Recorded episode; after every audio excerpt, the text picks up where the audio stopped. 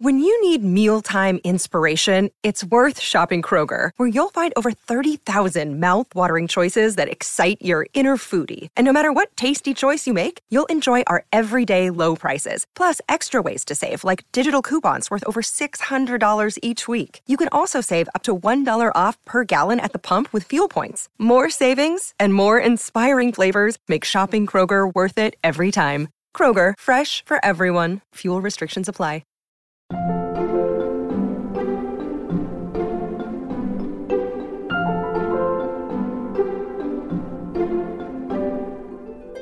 Forcing myself to read my work out loud, I think, makes things tighter ultimately.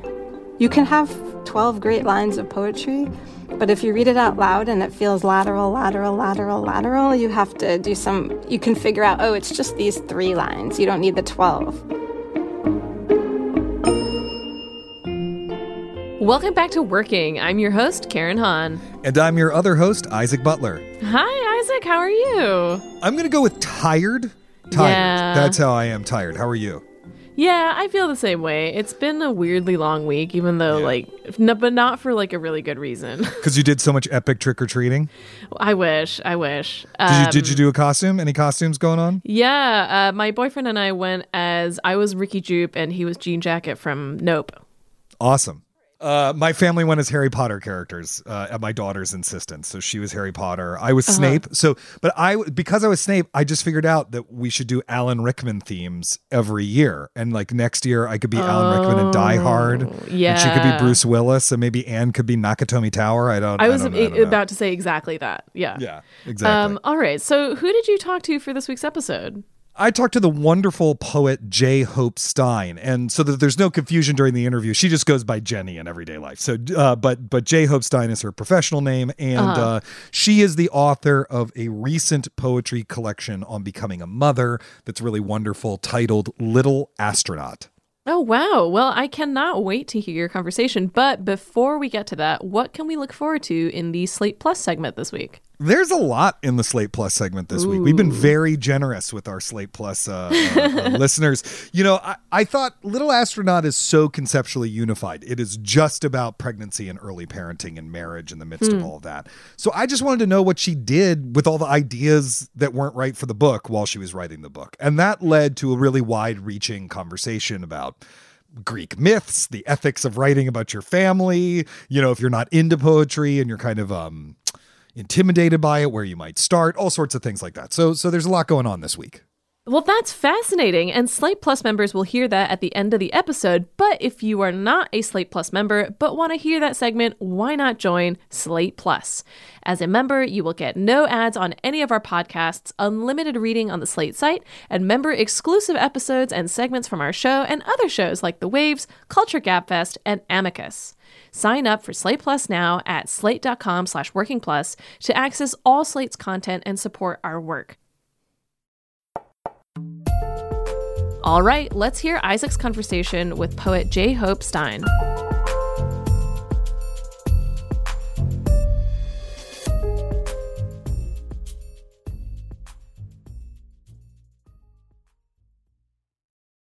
Jenny Stein, thank you so much for joining us today on Working to talk about your process. Thanks for having me. So, as they say in The Sound of Music, let's start at the very beginning. You are a poet. How did you come to poetry? Did you always love poetry? Did you have a kind of epiphanic moment when you discovered it, or, or what? Well, I did love poetry as a kid, but to be honest, like, it wasn't until college that I started to really get into it. I had a friend named Benjamin Vardigan who was like my friend in college who was a poet already in college. He's a really good poet. And he introduced me to Charles Simic and the Beat Poets and got me really excited about poetry. Hmm. So I, I really got inspired in college by my friends, but I didn't start writing until after college.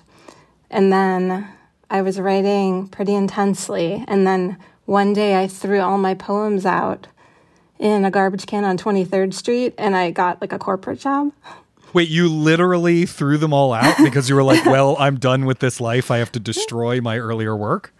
Yeah, poets are very dramatic. Yeah, yes, that's true. I've been told. I was like, I have to make a living. I can't sit around and write poems all day. Um, I had a lot going on personally. So it took me a while to come back to poetry again. And what caused you to reconnect with poetry?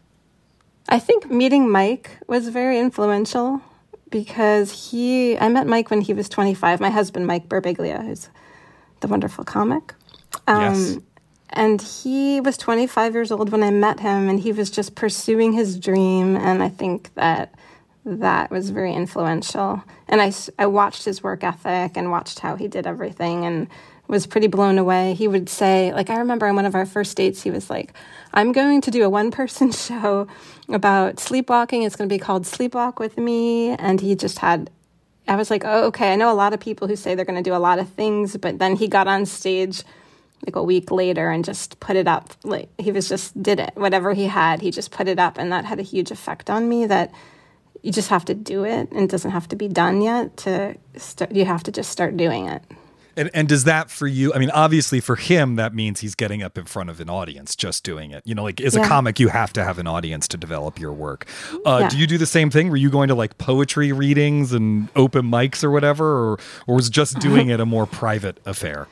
I'm much more private than him, so I did not have an audience, nor did I share with really anybody for many years.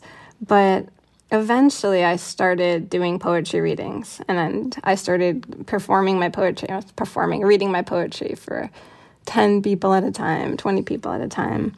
And that was really good for me actually to hear my poetry out loud because I was just writing it and there was just another life to it. And I think that had originally thought, no, I'm not a performer, I'm not a reader, I'm a writer, but it does help my process every once in a while to hear what I've written aloud. What do you learn from hearing it out loud? Because I read most of the things I write out loud before I turn them in, but not to other people, just to myself, just to like right. hear how the sentences feel or whatever. But I'm just wondering, like, what is opened up for you by, you know, hearing it out loud or feeling how it feels in your mouth or whatever? Well, sometimes I forgot what I was saying until I hear it. Mm. Like I know what I, and I'm like, oh, okay. And I sort of understand what I'm trying to do more, and that helps me continue. And the other thing is with poetry, everything is sound related, it's rhythm related. You could also see what you could strike away that's already in the poem. Mm. You can have 12 great lines of poetry, but if you read it out loud and it feels lateral, lateral, lateral, lateral, you have to do some, you can figure out, oh, it's just these three lines. You don't need the 12. And um, that's really helpful. I started recording my poems for Instagram. And that, I'm not like very big on social media or anything, but that's been really good for my process also. And I've edited quite a few poems in that way where I just start reading them for Instagram and then I'm like, oh, that could go, that could go, oh, that should be said better. And then by the time, let's say an hour later, I've completely revised the poem. So forcing myself to read my work out loud, I think, makes things tighter ultimately. Yeah, yeah, that makes a lot of sense. When you were first learning to write poetry or exploring poetry as something you wanted to do, you know, I guess I'm wondering kind of how you learn how to do that. Is it by imitating other poets? Is that how you yeah. kind of started out? Or you were yes. you buying craft books? I was definitely imitating a lot. So I think at first I wanted to be Charles Simic. Um, I was trying to write short prose pieces, and I wanted to be Franz Wright, who writes these really emotive short poems. And I think those are really good to start with because you could sort of write a few lines and sort of be like, oh, I wrote a poem and that, that kind of thing, and sort of try to get from A to B in just a few lines. But then I started writing really long form poetry, and I ended up really enjoying works like Descent of Alette by Alice Notley, which is a mm-hmm. full length book of poetry, which is a the poem is the whole the whole book is the poem, and Ilya Kaminsky's Deaf Republic. And so I'm very influenced ultimately by books of poetry that work on a line level, but then also on a page level and then across the whole book so that it's sort of a journey. So that ended up being what I was most influenced by. But along the way, I think I imitated anyone like was reading at the time, you know, and that and that's really helpful just to learn different skills. Um, what did that imitation look like? Were you very formal about it? Like, I am today going to write a Charles Simic poem. and that means X, Y, or Z. Or was it more like by osmosis, you start kind of, it comes out? Sometimes I look at a poem and always have and said, I wish I could write a poem like this. And then I try to write a poem like that, and it's nothing like it. Yeah. But in my mind, I think that's what I'm doing. And then other times it's literally like taking one line and saying, like, how can I take a line that works this way with sound and heart and meaning and apply it to what I'm writing about and really like spend like a whole day with a line and trying to imitate it but make it work for whatever I'm trying to work on. So it really depends. I mean, it could even just be a word. Like I can just see a word and say I have to use this word somewhere. So Mm. poets get kind of stuck on sounds and words and I've been known to do that. Yeah, I remember there was one of those that turned. There's a few of those in the method where, like, I read them in a book and I was like, "Oh, I like that word. I'm gonna have to find a place to shoehorn that word." And the only one I can remember Yeah. off the top of my head is adumbration, Whoa. which was That's like, you know, like criticisms. Or yeah, and I was like, "Where is this gonna go?" And then there's I there's one chapter where I found it and I was like high fiving myself around the uh, the office. Wait, so you used it? I did. Oh yeah, yeah. No, I had a list of them, and then I would like make sure I had the definition correct, and then I would be like, if I find a place to use this word, I'll do it. And then it and then it came up. I was very happy about it. I studied um, with Ilya Kaminsky, and he makes all of his students keep journals of words and phrases and things that they come upon when they're reading that they like. And you just kind of keep a little journal. I don't do this anymore, but sometimes I'll grab things here and there and just write them down. But you just keep them, and then they, and then the osmosis starts to happen. I think. Yeah, because totally. I don't ever look back at them, but they're in me when I once I write them down. So I think it stays with me. Uh, do you have a specific place that you write from? Like, do you have an office that you write from, or you kind of go to a cafe, or are you a write from anywhere kind of person? Isaac, you know this. You've seen me around. Okay, well, I haven't in a while because I've been away so much. But when I was writing Little, Little Astronaut, I wrote part of it standing at Stumptown, like standing in that front area at Stumptown at one of those standing tables. But I also wrote much of it at Rucola. So yeah, I have a very hard time writing from home. I actually during the pandemic, I created a whole like desk environment that was I, wonderful. I'm speaking to you from mine right now. See, I couldn't get anything done at my in my desk environment. It just Yeah. couldn't happen for me. I needed to be out in the middle of somewhere where I was invisible, even if it's just a park bench or anything or stoop. I don't like writing at a desk very much. Hmm. It's not. It's not for me.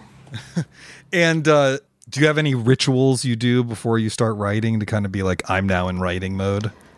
I try to sort of give myself what I would call a diet of particular things to listen to, particular things to read, so that sort of the osmosis you were talking about kind of takes over, whether it's a hmm. feeling or something I'm interested in in learning about. A lot, you know, it could be nonfiction if I'm writing about extinction or something like that. I'll heavy up on the extinction books. yeah, I like to sort of be in a headspace of, you know, have like a playlist that I listen to. And uh, sometimes the playlist will include poets reading work and, you know, Whitman. And, you know, I get into Whitman phases a lot. And that really gets, just gets me going. It just sort of puts me in a writing mode. So for Little Astronaut, I had a really specific writing process, which is Mike was on stage performing the new one, and in the middle of the show, all these toys fall all around him, and also my poetry notebooks fall. And so I had to make these props for Mike to use on stage. I had to make three Jenny poetry notebooks. Mm. And so he's like, make them look realistic. So I started writing in them, but then he took them.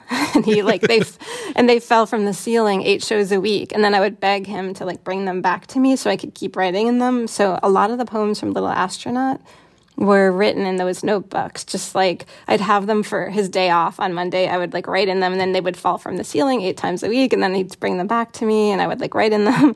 And then so i'd say like the seeds for about 80% of the book are in those notebooks Oh wow! Uh, we Yeah. should probably clarify for those who don't know that both Yeah. um, "Little Astronaut," your most recent collection of poems, and the new one, which was both a a show written and performed by Mike and a book that the two of you authored together, are about your pregnancy and the birth and early days of parenting your daughter Una, and. Uh, that is a fascinating origin story for a book of. I don't think that you might be the first uh, person I've interviewed for this show where the origin of the work is uh, chunks of it had to fall from the ceiling eight, eight times a week. But um, No, it's a really strange process. Um, I was going to tell you that the other seeds of the book were my friend Ilya Kaminsky, the poet. Um, he, when I first had Una, I was like, in the first couple of months, I wasn't getting any writing done. And he was like, write an email to yourself every day, just anything you can think of, and a thought, a observation, a rant, whatever it is, a color. And then by the end of two months, you'll have seeds for a book. And that also ended up being the seeds for oh, that's wild. Yeah, because I was wondering because you know obviously the poems feel extremely well crafted, right? But there's also an immediacy to them. Like sometimes it feels emotionally it has this charge of like you've just finished breastfeeding you've put the kid down you've run to the desk and you've written the thing that we just read. And i know a lot of craft actually happens between those two things. But that's interesting that it's actually based on things that may have happened days weeks months earlier. Um how do you get yourself back into the the headspace? Or is it easy for you? You know you're reading the email and suddenly you're like oh god i remember this moment. I can channel it now. Well, you know, I wrote this the book over the course of about six years, and so I wrote them Wow. in different in different chunks. Oh, I'm a slow one. I'm a pretty slow writer. I have, you know, I have a book I finished in 2015 that I just made some changes on, you know. so I'm pretty slow in my process, and Little Astronaut probably had three or four major writing moments where I like outputted about, you know, 15 or 20 poems. And so the first 20 or so came easy. And then the next batch, um, it got harder and harder as I got farther away from it because my daughter's seven now. And so when I was writing the last batch of poems, she was about five or 6 And it was hard to get into the headspace. The best way for me to get into the headspace was actually to read what I had already done the book as it was and hear what the book needed, what it was missing, what could sort of make some of the themes more connected, where I could take them that I haven't already taken them. And so that was sort of the final step. And so that was less immediate, but the first batch of poems were very immediate. And I was really like thankful to have those moments that I wrote eh, while they were happening because like one of the things I think is really fun about poetry is that you can do that. You can kind of get away with just saying like this is happening right now and that you know sort of jump out to the reader and say by the way this is happening right now. There are stakes here. So I find that like when I'm at the beginning of a big project, whatever it is, like I often have to set some kind of set of rules for myself. I mean, they're they're pretty arbitrary, Yeah. but I mean, I'll give you an example. Like for the method, it was like I only want to quote primary sources in the book. Like I want it to feel like it's the people. I want it to be in three acts. You know, just like little things like that. Because mm-hmm. otherwise, choice paralysis sets in, right? Because on the blank page, it's like you could literally do anything. Yes. Do you do that? Is that part of your process? And and if so, what were your rules for Little Astronaut? I do that. I love rules. And I think that they're all like in my own head and nobody could possibly figure out what they are. Um, sometimes they're even just rules with sound or rhythms or I don't know, something I'm playing with internally in poems or structurally. For Little Astronaut in particular, I sort of have a different two different processes. One is I just like I call the expansion process where I'm just like expanding in every direction. It's wild, it's unwieldy, it's like 500 pages of craziness. And then I sit down as like a sober person who looks through it and says, "This works, this doesn't work, this works." Who It's almost like I didn't write it, and I'm so detached from it. I'm like, "Oh, that's crazy that I wrote that. No memory of writing these things," but um, and so then, so that person, kind the sort of pragmatic person, comes in and sort of sees what's useful. And then from there, I kind of assess like, it looks like what I have going on, or this thread and this thread and this thread. How can I do a batch of poems that musically are like this and a batch of poems that mu- work musically more meditatively. They have more space. How can I do some sort of ranty, kind of loudish poems that are a little bit like this one and sort of weave those together and try to mm-hmm. make some kind of a, a pattern or tapestry with them. So I I really enjoy work that can pull that off. So I'm always trying to pull that off. Right. Make it more musical, make it more um, of a pattern that you can depend on, but then something also is a little out of place or strange within that pattern. We'll be back with more of Isaac's conversation with J. Hope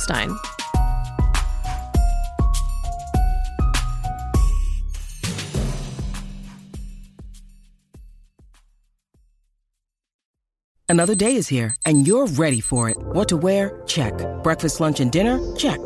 Planning for what's next and how to save for it? That's where Bank of America can help. For your financial to-dos, Bank of America has experts ready to help get you closer to your goals. Get started at one of our local financial centers or 24-7 in our mobile banking app. Find a location near you at bankofamerica.com slash talk to us. What would you like the power to do? Mobile banking requires downloading the app and is only available for select devices. Message and data rates may apply. Bank of America and a member FDIC. Your brain needs support, and new Ollie Brainy Chews are a delightful way to take care of your cognitive health. Made with scientifically backed ingredients like Thai ginger, L-theanine, and caffeine, Brainy Chews support healthy brain function and help you find your focus, stay chill, or get energized. Be kind to your mind and get these nootropic chews at ollie.com. That's O L L Y.com. These statements have not been evaluated by the Food and Drug Administration. This product is not intended to diagnose, treat, cure, or prevent any disease. Listeners, we want to hear from you. Whether it's to ask us for advice on a creative problem, tell us a guest you'd like to hear on the show, or share your own creative triumphs, drop us a line at working at slate.com or give us a ring at 304 933 WORK. And if you're enjoying this episode, don't forget to subscribe to Working wherever you get your podcasts. Now let's return to Isaac's conversation with J. Hope Stein. So, Little Astronaut is, of course, very personal. It's highly autobiographical and it's very honest about all sorts of aspects of your life from you know fights you and mike are having to your sex life or the the physical and, and emotional complexities of being a new mother. Um how do you decide what you're going to share with the world and what you're not? Oh my gosh did i put all that in there? Jeez Sometimes I just try not to think about it. Mm-hmm. um, but Mike is an autobiographical writer. Right. And part of our marriage vows, like when it was just us alone in bed talking about getting married, was that I had to agree that he could write about our lives. and and he had to agree that I had I could participate in that process so that I felt okay about it. So mm-hmm in that process over the years, we've learned to be as honest as we can, I think, but also save something just for us. And so we're always saving something that's just for us, which I think is really important. But um, this is my first autobiographical piece. Most of my work is really far out and not related to my life at all, though I could sneak things in but and disguise things, but they they don't come off as me talking about my life.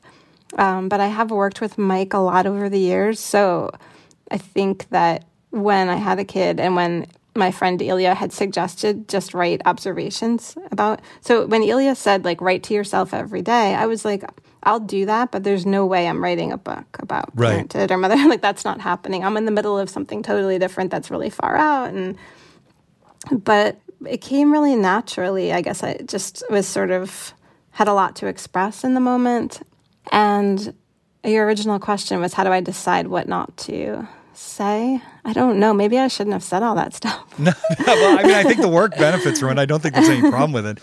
Well, you know, one of the major motifs of Little Astronaut, I mean, it's right there in the title, outer space, you know, yeah. the, the, how we relate to the world, how we relate to other planets. Uh, you compare yourself to Kepler at one point, to Copernicus at another. And I, was that motif there from the beginning? Did that just sort of develop at some point and then you went back and threaded it through? Or, you know, how did that erupt yeah. into the book?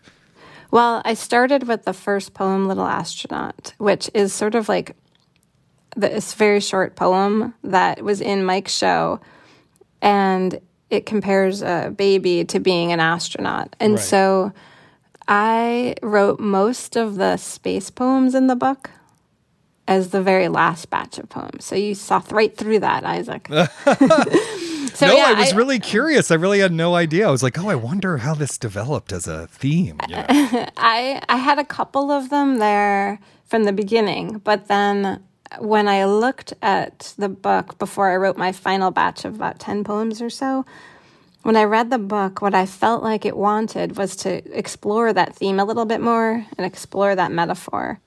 And so I wrote some relationship poems about Mike and I, and that have some space themes in them, and compare us to Voyager 2 and Voyager 1, which are uh, have left our heliosphere. And then I uh, explored just even, you know, the thing of like taking your child and holding them up to the ceiling and having them sort of be like a little astronaut up in the air and them drooling down on you and that kind of imagery. Um, I tr- wanted to take that and write, I wrote a space poem about that too.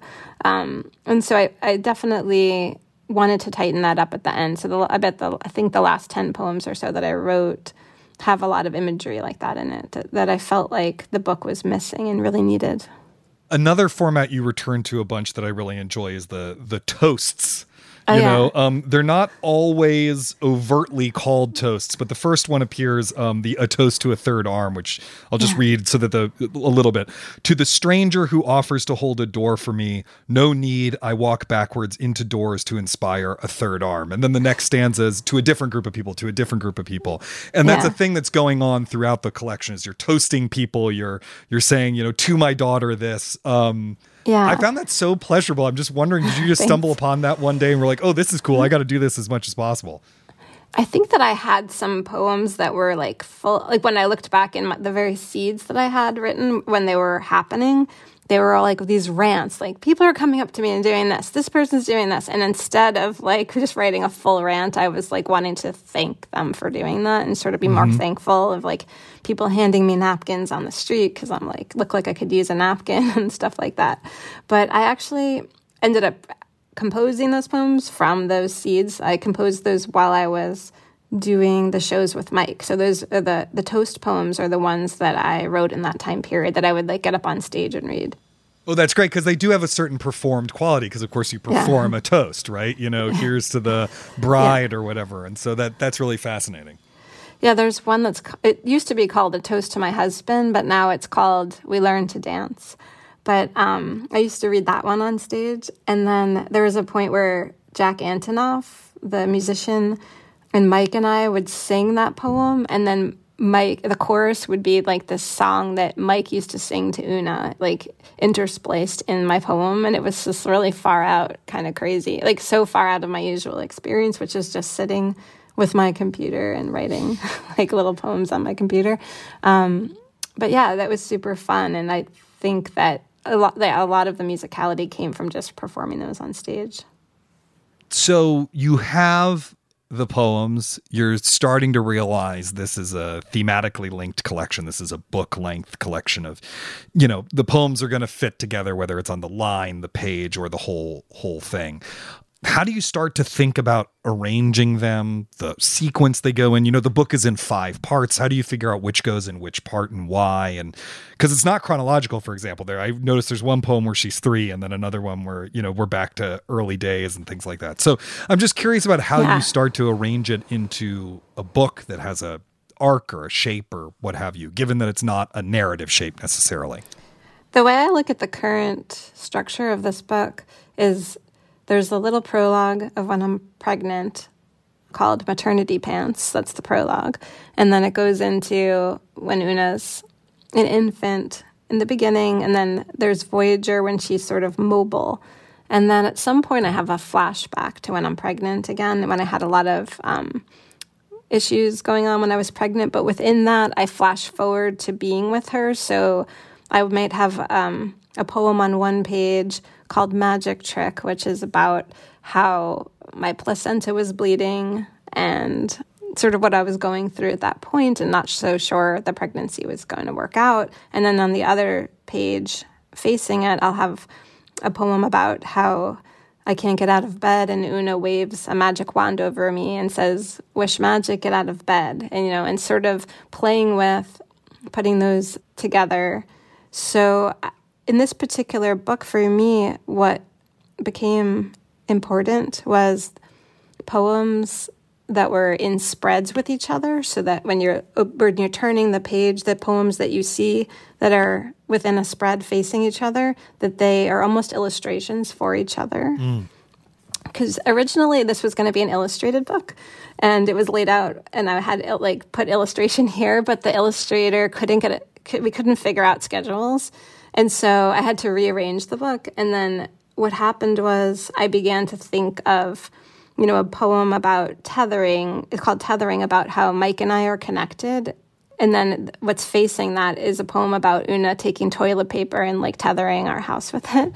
And so I started to think about the poems being connected in this way, and the way the pages turn became very important to me, and what was on a centerfold, like facing each other, what was in the spreads. And so I don't always work that way, but that was just particular for this book.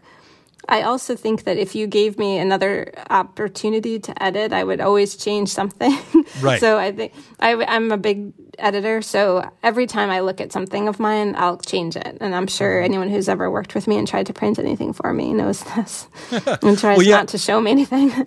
At some point, it's gotta you gotta be comfortable with it being taken away from you and and put into the world. You know, how did you do that? Well, I guess with this, at some point, your editor must have been like, "Okay, it's done. Deadline. You It's can't change it." Yeah. Yeah, it was a deadline. Otherwise, I would still be going. And that's, I don't, I haven't published a lot of my books for that reason. So I have like one book that's been done since 2015 that I haven't published that I just added some stuff to. But yeah, I don't know. That book's probably more than ready to be published already. And I could change that all day long. So someone should take it from me. If anybody's listening, please take it from me. Whether you publish it or not, just take it away. just take, take, it away. Just get it off my computer. I have like versions of it since like 2007 or six or something. So I've heard poets complain before about getting this question, so I was a little sheepish about asking it, but I'm going to go ahead and ask it. Whatever. We throw caution to the wind I'm- here at Working. I'm not someone who complains about things that poets would complain about. Okay, great. Good, good. How do you decide where the line break goes? That seems to me like the most basic question about poetry. And I, I just, you know, lots of people seem very confused by it. So, how do you figure out where the line break should go? Okay, I love line breaks. I love line break decisions. I don't. I couldn't possibly explain how to decide that. I, I think every poet has their own way of doing it, but I think it's one of the most exciting things about writing poems. It helps you. I mean, it helps me find my rhythm. Um, sometimes you want to break where you need a breath.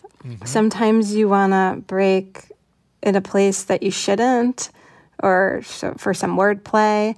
But I mean, sometimes you just want to break in a way to like enjamb a thought and and make it so it sort of goes against where you want to automatically breathe or automatically take a pause.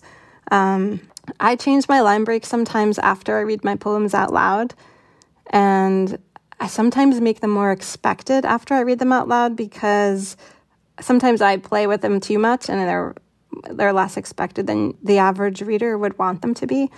But then when I started reading them out loud, I was like, these are hard for me to read out loud. like I need to break here.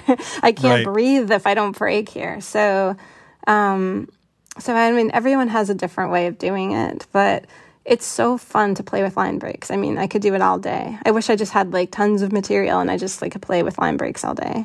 And then occasionally there's a few things in the in the book. They're they're mostly letters to Una that mm-hmm. are prose poems or don't have traditional line Yeah. breaks or whatever. Was that is that painful for you? Were you like, I want that I should have put line breaks in here. This is so hard. It's a paragraph. Oh my god. Yeah, actually, there's a poem in there, a Dear Una. It's called like Dear Una Johann Sebastian Bach or something like that. And it's just like a block of text and it just goes. And I actually made an Instagram video of it recently and I was trying to read it and I was like, I'm so mad at myself. I should have made that like, I should have put more space in that.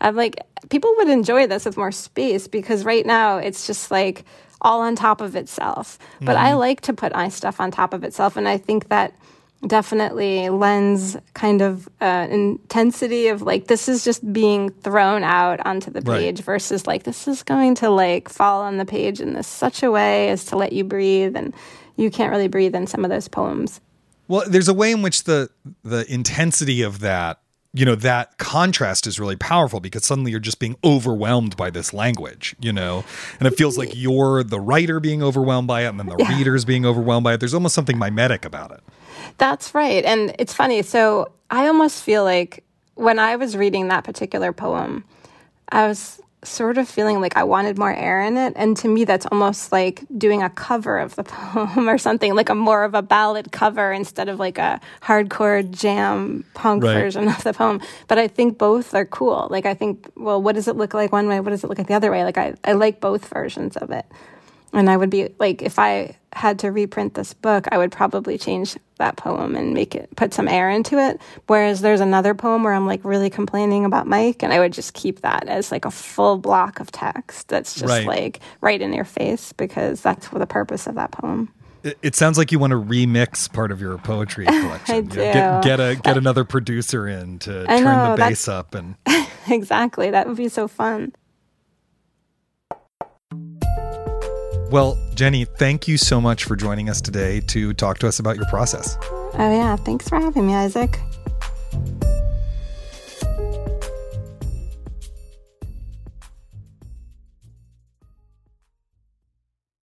This episode is brought to you by Progressive Insurance. Hey, listeners, whether you love true crime or comedies, celebrity interviews, news, or even motivational speakers, you call the shots on what's in your podcast queue, right?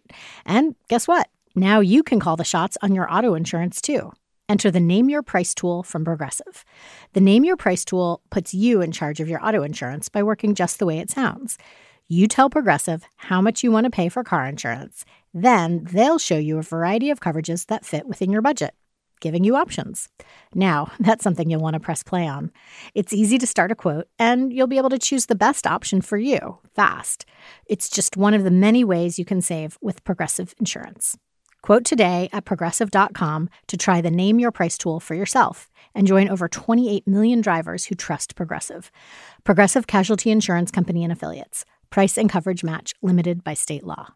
This podcast is sponsored by Ramp. Are you the decision maker in your company? Consider this. For the first time in decades, there's a better option for a corporate card and spend management platform. Meet Ramp, the only corporate card and spend management system designed to help you spend less money so you can make more. Most corporate credit cards offer points as incentives, but those points amount to less than their worth in real cash value. Ramp's business cards offer you cash back, real money in your pocket. Plus, you control who spends what with each vendor. And Ramp's software collects and verifies receipts automatically, which means you'll stop wasteful spending and close your books in hours instead of days. Businesses that use Ramp add up to 5% to their bottom line the first year.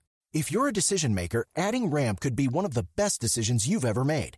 And now get $250 when you join Ramp for free. Just go to ramp.com slash easy. Ramp.com slash easy. R-A-M-P dot com slash easy. Cards issued by Sutton Bank and Celtic Bank members FDIC terms and conditions apply. That was such a fascinating conversation. And Isaac, you've worn a lot of different hats over the course of your life thus far. And I wanted to know if you've ever experienced the kind of transition that Jenny talks about, just totally throwing everything out and going into a totally different career. I mean, I thought I was doing that and then uh-huh. it didn't work out that way. So when I went to grad school for writing, I had just sort of made up my mind that I was done with New York City and I was done with theater. I was going to go to Minneapolis. I was going to go study writing full time, you know. Mm-hmm. It's sort of like, uh, uh, you know, that Simpsons episode where Homer gets the job at the bowling alley and then he like burns the bridge on his way out from the nuclear plant after resigning. That's for employing me for eight years. anyway, um, the day after I accepted a position at the University of Minnesota, I got offered the best gig of my directing career to date mm. back in New mm. York City for uh, a year and a half from then. And so just when I thought I was out, they pulled me back in, and I had to figure out how to balance doing theater and writing and studying and being in Minneapolis and being in New York and all that stuff. I, I really had to figure out how to do both of those things. And at the end of it, I realized I did, in fact, still want to do theater every now and then. Mm-hmm. And I mm-hmm. did probably want to move back to New York when I was done. as someone who knows you, I'm like, wow, Isaac not in New York. That's wild. um, but I loved what Jenny had to say about reading her work out loud. You've mentioned in the conversation that you read your own work out loud as well, but not to other people. Have you ever read it to other people? And when did you start reading your work out loud and why? I don't really read out loud like to other people, although I do know that Jonathan Lethem does. He told mm-hmm. me this that when he finishes a book, at some point in the writing process of like revising it, he will read the entire book out loud Whew. to like his partner or to a small group of friends or whatever over a series of nights. I don't do that, but I do read my work out loud whenever I finish a major draft of anything. I, mm-hmm. I, I read it out loud, and that's true for books or for any kind of article I spent a lot of time on. Something that mm-hmm. it's like I don't know that, that, like I get the someone's died and I get the assignment at 10 a.m. and it's due at 2 p.m. I probably won't take the time to read it out loud. But um, in terms of, uh, I I did used to go and do readings that weren't connected to book events though, mm-hmm. because as you may have noticed, I am an extrovert and have a certain joy of performing for other people. And when I was in graduate school, like storytelling was a big thing. You know, it's not really as big anymore, but like the Moth was huge, and there yeah. were a lot of kind of copycat moth shows all over New York City. I never did the moth because you can't actually bring writing on stage with you when you do it. Mm-hmm. Um, but a series that would allow you to read from notes or from a piece of paper, I would do those. And that was a lot of fun because you learn how to tell a joke in a way that'll get an audience to laugh. You learn a lot about what your persona on the page needs to be to connect to people. Um, I don't do it as much anymore because I rarely write about my own life now, and a lot of that's you know that's mm-hmm. all kind of autobiographical. Um, but they were a lot of fun, and I enjoyed them. And I highly recommend that writers get their work in front of a crowd just to see what happens because I just think you'll learn a lot about it while you're yeah. writing. Yeah, it's a very, very different experience. That said, I can't imagine reading more than like 500 words out loud to somebody. That's such a huge time commitment. I know, I know. Well, Jonathan, I do know when he was doing Chronic City, he, um, for each event on the book tour, just read the book in order. So it was just like whatever wow. was the, and then the final night of the tour, he read as much of the book as he had not gotten through on the rest of the tour. But Chronic City is like a long book, and it was like an eight hour reading. His final his oh, final event. No, was, thank you. yeah, very exhausting for him. I also really enjoyed hearing Jenny talk about the writers that she admired and wanted to emulate at the beginning of career. And I wanted to turn that question around on you to ask if you had similar role models and what drew you to them in particular. Oh, yeah. Well, you know, I think everyone who's starting out in a creative endeavor is imitating their heroes, whether mm-hmm. they realize it or not. So it's actually just helpful to realize you're doing that and then admit it, and then you can do it in a systematic way. Uh, I've talked a lot on this show about um, actually copying out by hand the sentences that writers I admired wrote and then yeah, learning how the sentences yeah. worked. That was really helpful. But yeah, so when I was starting out, when I went to graduate school, you know, the thing that drew me to nonfiction, because I was primarily a reader of fiction, was essay collections by novelists I really loved. Mm-hmm. Uh, you know, David Foster Wallace's two collections were out. Jonathan Lethem's first collection was out. His second one came out while I was in graduate school. Uh-huh. Zadie Smith's first collection of essays is actually, I think, her best book. I think it's better than her novels. Mm-hmm. And, um, so one of the things I actually needed to learn how to do in grad school was not write like that because mm-hmm. so for example a lot of those writers are writing essays about their own aesthetic formation mm-hmm. as they grow mm-hmm. up, right? No one wants to read about that from a nobody. The reason why you care about the aesthetic formation of David Foster Wallace is because he's David Foster Wallace. So right. I had to learn how to write like other stuff you yeah. know but but but but certainly the writing style was was something i tried to crib whenever i could that's fascinating. And I, I think, I hope something that we sort of come back to on the podcast because the idea of like emulating somebody versus knowing what not to emulate or what yeah, totally. helpful to you is a pretty good lesson. Yeah. But for now, to get back to uh, your conversation with Jenny, you mentioned that you set rules for yourself while you were writing the method. And I wanted to know if you always set rules for yourself while writing or if it felt more necessary here, given that it's such a bigger project, and how you decide what rules you want to set and then when to bend the rules, if at all. Yeah. Well, the nice thing about setting the rules is that you can break them, right? Like, but you have to like sort of forget that you're you're the one who came up with the rules, so that you feel some pressure not to break it whenever it's convenient. Uh-huh. I just I just think it's you know this is actually comes from directing um, and figuring out kind of what the conceptual rules of a production are. I just think it's Mm. really useful because once you have the box, you can be cr- more creative within that box, Right. You know, but I also think like most of what you and I do, Karen, we've set rules even if we don't realize it. Like the angle that you commit to in a pitch with an editor is a rule. Your deadline is a rule. The word Mhm. count is a rule. So sometimes it's just something as simple as that. It's like really just to get yourself out of choice paralysis and to just figure out what the boundaries are so that you can do as much as possible within those boundaries. Yeah, that's absolutely true. Yeah, I guess it's it's sort of like writing an outline for yourself. Like you have quote unquote rules that you've established, but it's just to help you figure out how to keep moving forward. Yeah, totally. Sort of speaking of rules and structure, I loved hearing Jenny talk about laying out the book because I think that's not something that we, I don't know, think about as much when we think about publishing. Did you have much of a say in how your book was laid out? And if so, what were your considerations as to what was important to you? My big consideration was just that I liked the font. you know, it's like the font, readers what, what font? I us? actually don't remember the name of the font, but um, it's very lovely. It's very elegant. It reads fun but serious nonfiction. Um. But you know, like prose nonfiction, it's like there's not that much to discuss in terms of the the layout. And I liked what they came up with, and so we went ahead and, and went with that. The Mhm. one point of debate was about the photo insert. I did not want to do a Oh. photo insert. The photo insert is like those six glossy pages that have Yeah. like photos of the people in the book because I don't read them when I read nonfiction books. I always Uh-huh. skip them. I was like, fuck that, who cares? Um, and and my editor was like, Are you nuts? Readers love that. We've actually, you know, there's market research that shows that people will buy the book because of what's in the the photo insert. You have to have the photo insert. And I was like, Wow. Oh, okay, well then I guess I'll have a photo Well, insert. if you say so, yeah, all right. but you I Uh-huh. have to imagine with your book, there must have been tons of layout considerations. Yeah, um, although I was really, really lucky, all the design work was taken care of by the team at Little White Lies, and they did a really, really gorgeous job um, with They do good the work. layouts of the book. They really Their shit do. looks great. But the main part of the book that I had the most say on was the cover of it, um, because it, that was the only part of the design book that at least I was involved in several iterations of, where I was sort of like, oh, like I wish X wasn't present, I wish X was bigger, and we had it was more like this. Um, but it was really fun, and it's also. I feel like I actually received my first hard copies of the book the other day in the mail, and looking Did you through cry? it. No, but I can't. I kind of went numb for like the rest of the day. Yeah, yeah. It's a really powerful moment, isn't it? Yeah, but when I was looking at it, I feel like I wasn't too like, oh, what did I do? My book's so stupid. Like in part because there was such a big component of it that other people did. You know, where it's like their design work is so beautiful that I don't worry about my writing as much, if that makes sense. No, I meant cry because you're just so moved by like Oh, I made this yeah. thing and it's in the world.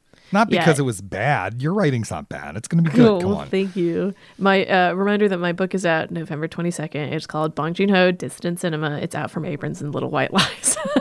We hope you've enjoyed book promotion Conan.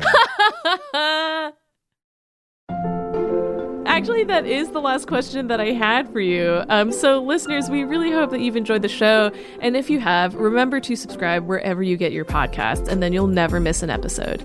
And just a reminder that by joining Slate Plus, you'll get ad free podcasts, extra segments on shows like the Waves and Culture Gabfest, and you'll never hit a paywall on the Slate site. To learn more, go to slate.com slash working plus.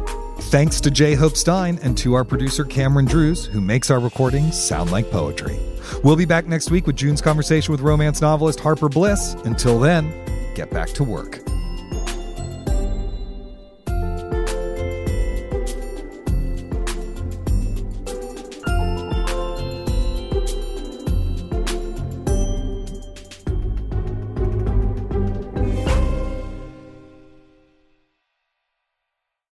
Judy was boring. Hello. Then Judy discovered ChumbaCasino.com. It's my little escape. Now Judy's the life of the party. Oh, baby, Mama's bringing home the bacon. Whoa, take it easy, Judy. The Chumba life is for everybody. So go to ChumbaCasino.com and play over 100 casino style games. Join today and play for free for your chance to redeem some serious prizes.